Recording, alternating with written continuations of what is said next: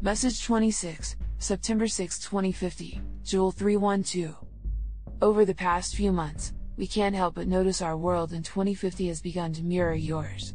This is shocking, and we are working to verify if these events are connected or merely coincidences.